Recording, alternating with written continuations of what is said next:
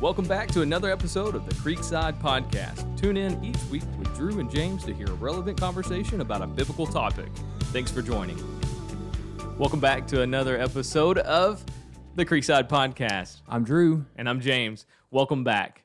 Today, guys, we're going to be talking about the church and what it looks like from a biblical standpoint. And uh, I'm actually really excited about this. I think this is I think this is a good time to talk about what the church is. Um, you know, there's the past couple years we've been living in this crazy uh, pandemic, crazy turmoil, division, all that kind of stuff. Um, so I think it's just a good time to remind ourselves of you know, why it's important to be a part of a church as a Christian, and then because of that, we need to know like what a church is. So I want to yeah. I want to we want to spend some time like dissecting what the Bible says about a church, and then look at some of the you know the, the healthy characteristics of a church this this season. Yeah, definitely, man. Well, let's just dive right into it and get started obviously, my first question is, what is a church?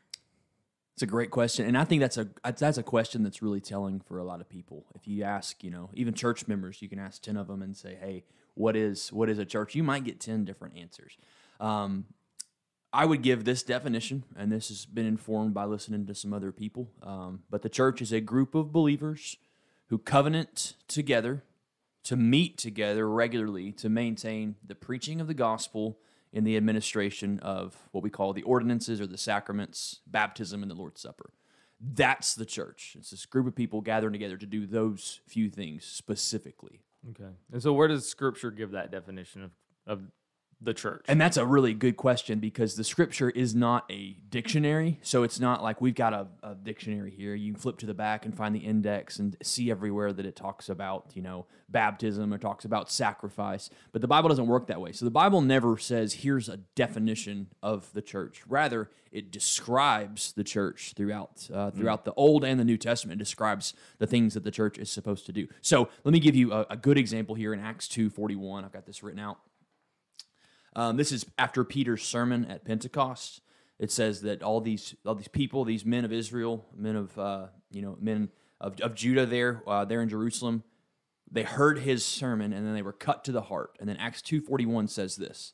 It says, "So those who received his word were baptized, and there were added that day about 3,000 souls. So notice a couple things going on in that verse. That's a pretty short verse, and it's not like our favorite memory verse. You know, it's probably no one's life verse. Yeah. But notice what that verse tells us about the church. First is that to be a part of the church, you have to receive Peter's word, which what what is Peter preaching? He's preaching the gospel. He's preaching that Christ died for the sins uh, of, of those who would believe. And so he's preaching this good news. They receive the word. After they receive the word, what happens? They are baptized. They receive that sign of the uh, of the new covenant, and then they are added to the number about 3,000 souls. That word added there is, I think, an important word.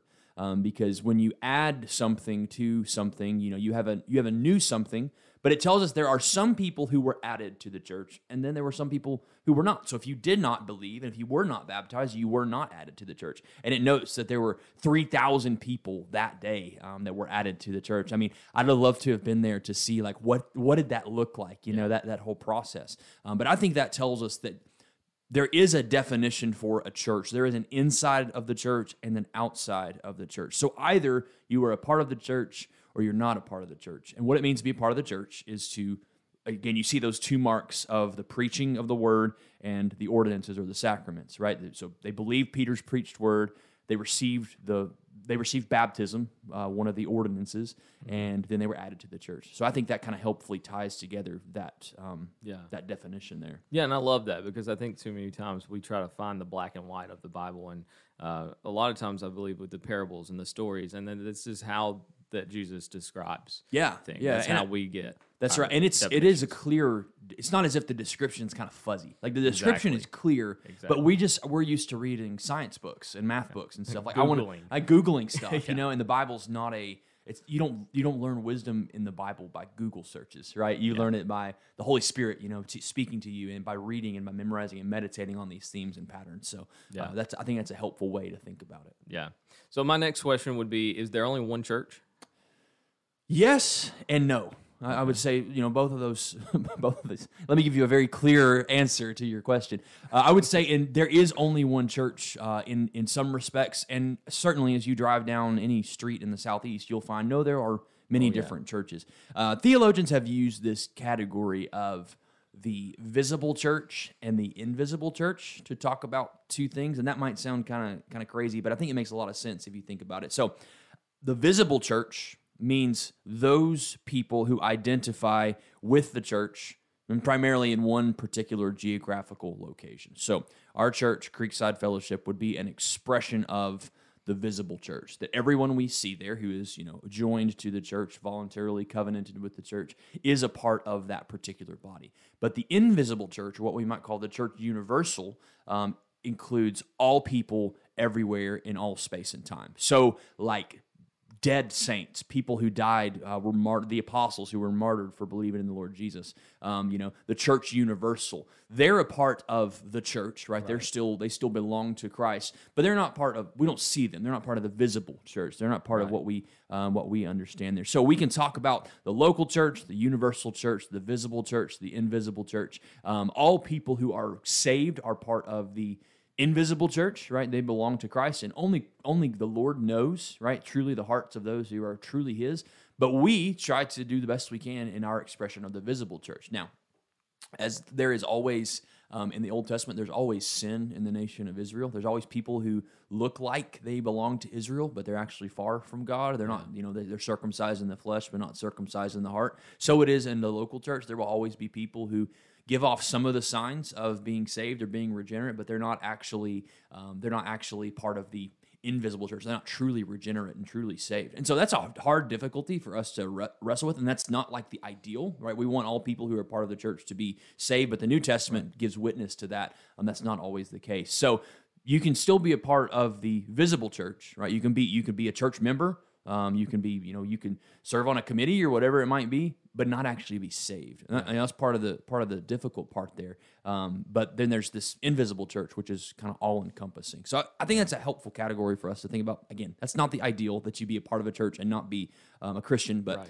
we can deceive ourselves sometimes in our hearts. So we just need to be yeah. honest about that reality too. Yeah, especially if you aren't saved and then you are participating in that Lord's Supper at the end. You know, I think the Scripture is very clear right. on not doing that. Yeah. So yeah, yeah, and that's one of the you know that's why it's a the church. The definition of the church is a group of believers that covenant together to do those things. We're not yeah. inviting those who are not a part of Christ's body to come and partake of his his his body and his blood. You know, to come yeah. and partake of the Lord's Supper, those yeah. kinds of things. So, yeah, so that's, that's a great way to, yeah. Um, you mentioned all the churches that you passed yeah. in the southeast. You know, every corner you see a different denomination. Um, so how do you know? Even though it says church on the sign, how do you know what is a true church? I think you just Google it. You know, no.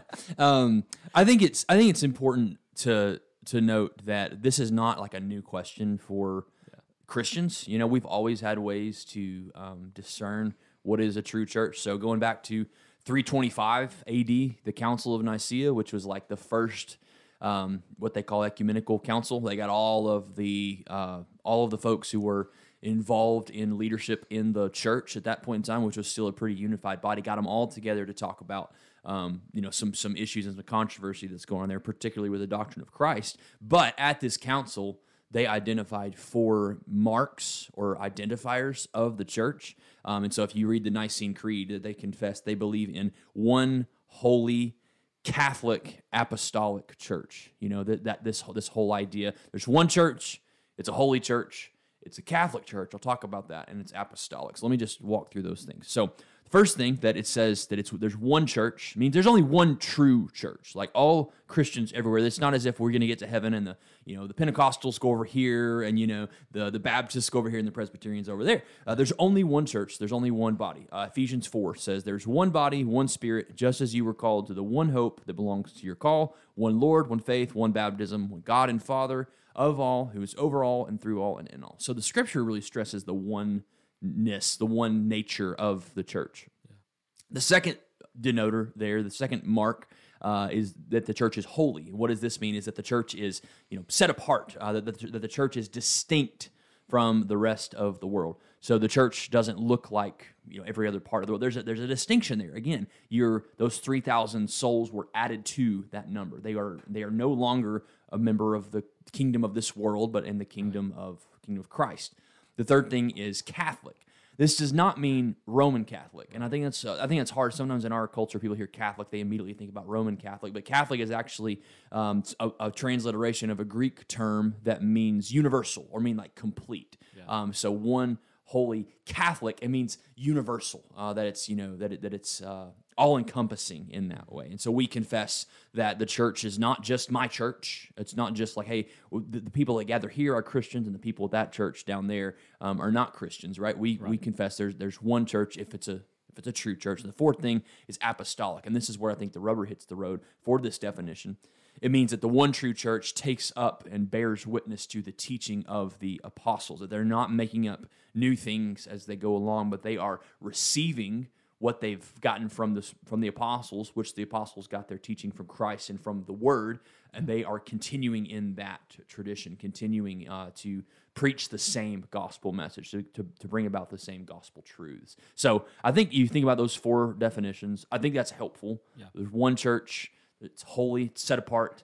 Um, it's Catholic in the sense that it's universal, kingdom minded, and it's apostolic in that it's you know bearing, it, tracing its roots back to the, Christ and to the apostles. That's awesome. Yeah. Well, you've got all these different marks, all these things that you're you're calling the true church. You know, um, you know, why does all that really matter? I mean, can't we just love Jesus? I think that's a really good question. I think that's a really good natured question, and I think it's a very clear answer that um, yes, you can just love Jesus. That is what Christ wants you to do, mm-hmm. and if you love Jesus, you should love His body and the Bible calls the church the body of Christ. Right. Um, so for someone to say, "Yes, I love Jesus, but I just don't love the church," I just want to I just want to ask: Have you read the New Testament? I mean, have you have you read the letters of uh, of the New Testament? Have you read what Jesus says um, about the church and how the church is to be characterized by, by love for one another? Mm-hmm. Uh, and just thinking about those, those one another commands. Who, who is the one another Jesus is speaking to there? You know, is it just the random person on the street? Um, is it just the person who's in need of help, or is it does he have a particular person in mind? Is he talking about a particular group of people?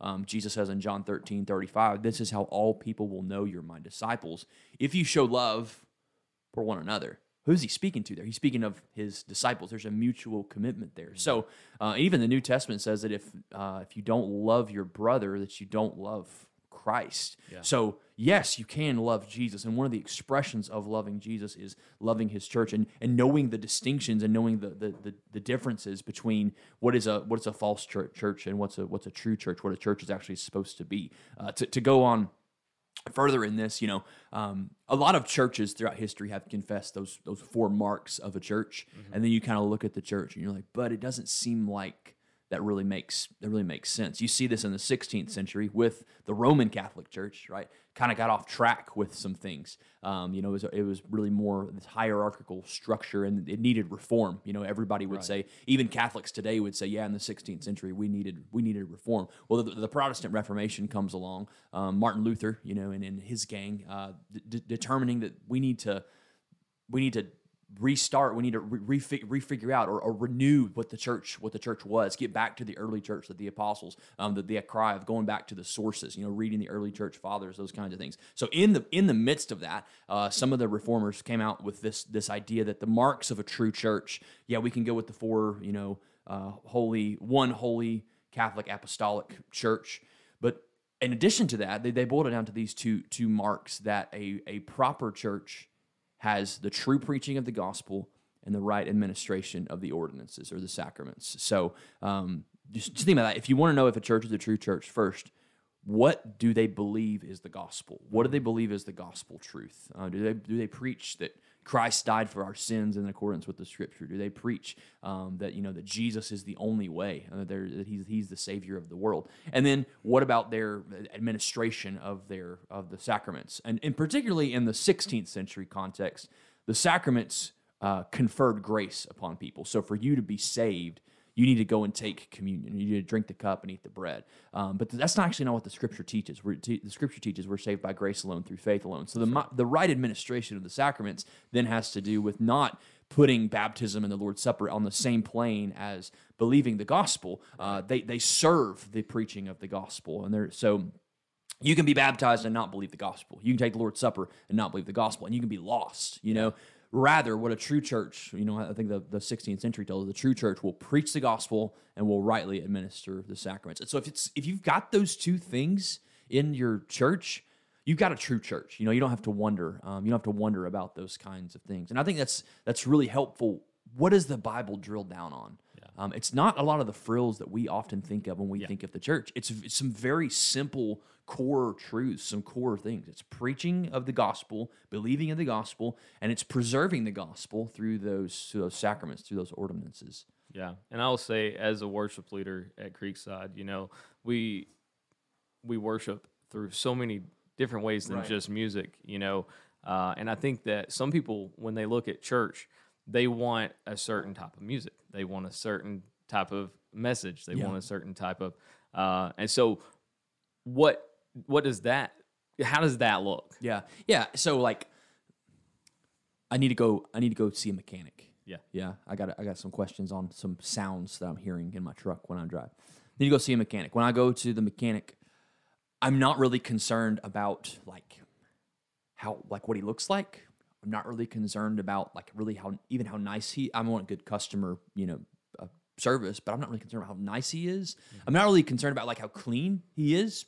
Uh, I'm not really concerned about his hobbies or anything like that. I'm concerned about does this mechanic know how to fix my truck? Does he know what's wrong with it? Is he competent enough to, to fix it? Have the knowledge and have the skills to be able to do it? So whenever we come to the church, um, we don't we look we look at churches in a different way than we look at mechanics, yeah. you know. And again, they're they're different things. The analogy is not perfect, but I think we've we've missed the mark here because we've expected churches to do things that the mm-hmm. Bible hasn't actually even commanded them or expected them to do. So it's wonderful to have a beautiful facility, uh, but you can have a beautiful facility and have someone preach a false gospel that doesn't save anyone. It's wonderful to have a, a, a, thriving children's ministry, but again, you can have a huge children's ministry that's lots of fun, and you know there's lots of there's lots of kids coming and all that kinds of stuff. But if the gospel's not being preached, if the word's not being taught, you know what, what's actually going on? Th- those kinds of things. So some of the things are that we might put a higher priority on, like you said, James, like music. You know that hey, I'm going to choose my church based upon what music they sing and music is certainly related to gospel preaching, but I would rather you choose a church based on what gospel is being preached what you know what the practice of the the membership of that church is in baptism and the lord's supper. Those things actually if you read the bible they're a much higher priority than some of these other things. Now we're commanded to sing you know? We're commanded to teach our children. We're commanded to do those things in exactly. scripture. So any church that's doing um, the, the preaching the gospel and the right administration of the ordinances should also be doing those things but that's actually not the priority. You know, much more important is, you know, the, the, the regular preaching of the gospel, the regular care of the, the members who are a part of that church, um, and the furtherance of this gospel ministry through the ordinances. That's awesome. So, the gospel uh, being one of the two things that are is just obviously something that we need to be looking at. What uh, what was the others? What? Yeah, so I, I, think I just think about it two sides of the same coin. Okay, you got gospel on one side, you got the ordinances or the sacraments on on the other side. I don't have a problem with the word sacraments. Um, some people do. You say sacraments and they get real, you know, uh, particular about yeah. that. I guess I could say. Um, I, I, you know, I have no problem with that if you know what it means. Uh, but sometimes in the Baptist tradition, because we Baptists like to be different, uh, we use the term ordinances. So, gospel ordinances. The gospel is the message about Christ. You know, that Christ died for our sins in accordance with the scripture and was raised on the third day. He was perfectly God, perfectly man, um, in, in every way like us, yet without sin. You know, that's what the scripture teaches. He was the God man. He died for our sins, and we can be saved not by working, not by achieving, but by, by grace through faith, by believing in Him. That's the gospel message. If you believe that, if that's being preached at your church, you know, praise God praise God for that. That's a really big, that's, you know, that's a huge, that huge marker of the truthfulness of that church. The other side of the coin um, can, can't be really separated from the gospel, but it can be distinguished. Maybe I think is a helpful way to look at that is baptism and the Lord's Supper. What you know, what the New Testament teaches: two things Jesus commanded us to do: um, to baptize those who believe in Jesus, and to administer the Lord's Supper. Uh, Jesus says in, in the book of Luke to do this meal in remembrance of of, of him, of his sacrifice. those two things, baptism and the Lord's Supper, protect this message. So the gospel informs what we do in baptism and in the Lord's Supper, um, and baptism and Lord's Supper protect the gospel. So just for, just for example, here at Creekside, we've got a baptism on Sunday, um, and then we've got a, um, a, we we observe the Lord's Supper weekly, and so doing those two things. When I'm going to baptize the person I'm going to baptize on Sunday, uh, I'm going to ask her if she professes that Jesus Christ is her Lord and Savior. Mm-hmm. And she's going to publicly affirm, yes, because of that profession, I'm going to baptize her into the, you know, into the communion of the church in the name of the Father and the Son and the Holy Spirit. Um, what you see in Acts chapter 2, right? That same idea there. So this young lady who I'm going to baptize um, is, is we're protecting the gospel by making sure by, by making sure that she believes it that she understands it that she's professed it that she's living uh, in accordance with it to, to some measure to some degree and i think that's an important part of of you know we're just not running people through the baptistry if you've ever seen the movie oh brother where art thou yeah. i think that that's my favorite illustration you know uh, i can't remember the guy's name but he runs out there he's this terrible criminal and uh, he goes underneath the water and then he comes up and he said come on in boys the water's fine you know i'm free of all my sins and right. i want I one part of me wants to say yes that's right you know, those people who are baptized are free from all their sins. But you, Bubba, you, you got it wrong. You know, you you haven't you haven't confessed, you haven't repented, you haven't believed, and that you know that can kind of trivial, trivialize the act of the act of baptism. But truly, it is a, a beautiful picture of protecting this gospel message. Then the Lord's Supper. Um, I think about the um, you know baptism is like putting on the jersey, you know, so to speak. Uh, hey, you're you're identified with Jesus. Um, the the Lord's Supper is like showing up to practice or like showing up to the game. You know, hey, this is this is a reaffirmation of the commitment that uh, that that you've made with with Christ, and it's a reaffirmation and reminder of Christ's presence with you in your life by the Holy Spirit. Uh, that you, every week when we do the Lord's Supper, we preach the gospel that Christ died for sinners, and that you can come to the table not because of your righteousness, but because of Christ's righteousness imputed to you through yeah. faith um, and, and, sacrifice. So I think those two ideas, if you if you think about these things, you know, a lot of distinctions in many different churches are are because of these two things, because of baptism and because of the Lord's Supper, because they have different understandings about those two things. And what I want to say is don't don't ever separate them from the message of the gospel mm-hmm. and understand that they're two sides of the same coin. And if your church is using them appropriately, they should protect that gospel message and and yield you know more proclamation of the gospel message. Anytime we baptize someone, I pray the gospel is being preached, the word's being preached. Anytime we take communion, um, I pray that the, the word is being the, being preached, the gospel being proclaimed. That it's not just about receiving the bread and right. the juice or the wine, but that it's about re- remembering and, and and and bearing witness to what Christ has done and taking comfort and that our names are written in the book of life. So that's that's some of the things. Now, you know, we could talk about all kinds of things that a church does, but if you're going to cut down to the core of what a church is, like what does it take for something to be a church? I'm going to look for those two things: the right preaching of the gospel, the right administration of the sacraments. That's wonderful. Yeah. Thank you, Drew, for just taking the time again to, to dig down into this for us. We're going to continue to look at the church together uh, in a biblical perspective. We're going to see um, exactly all season, right? All season, all season. We're gonna.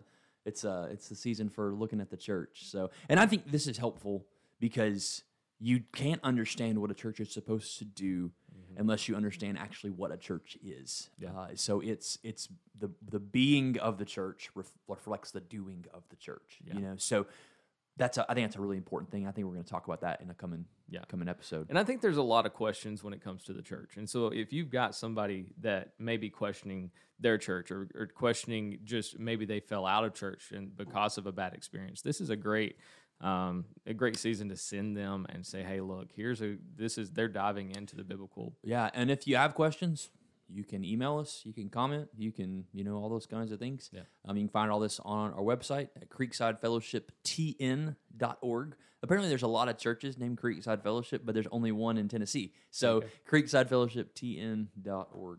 That's awesome. We'll see you next time right here on the Creekside Podcast.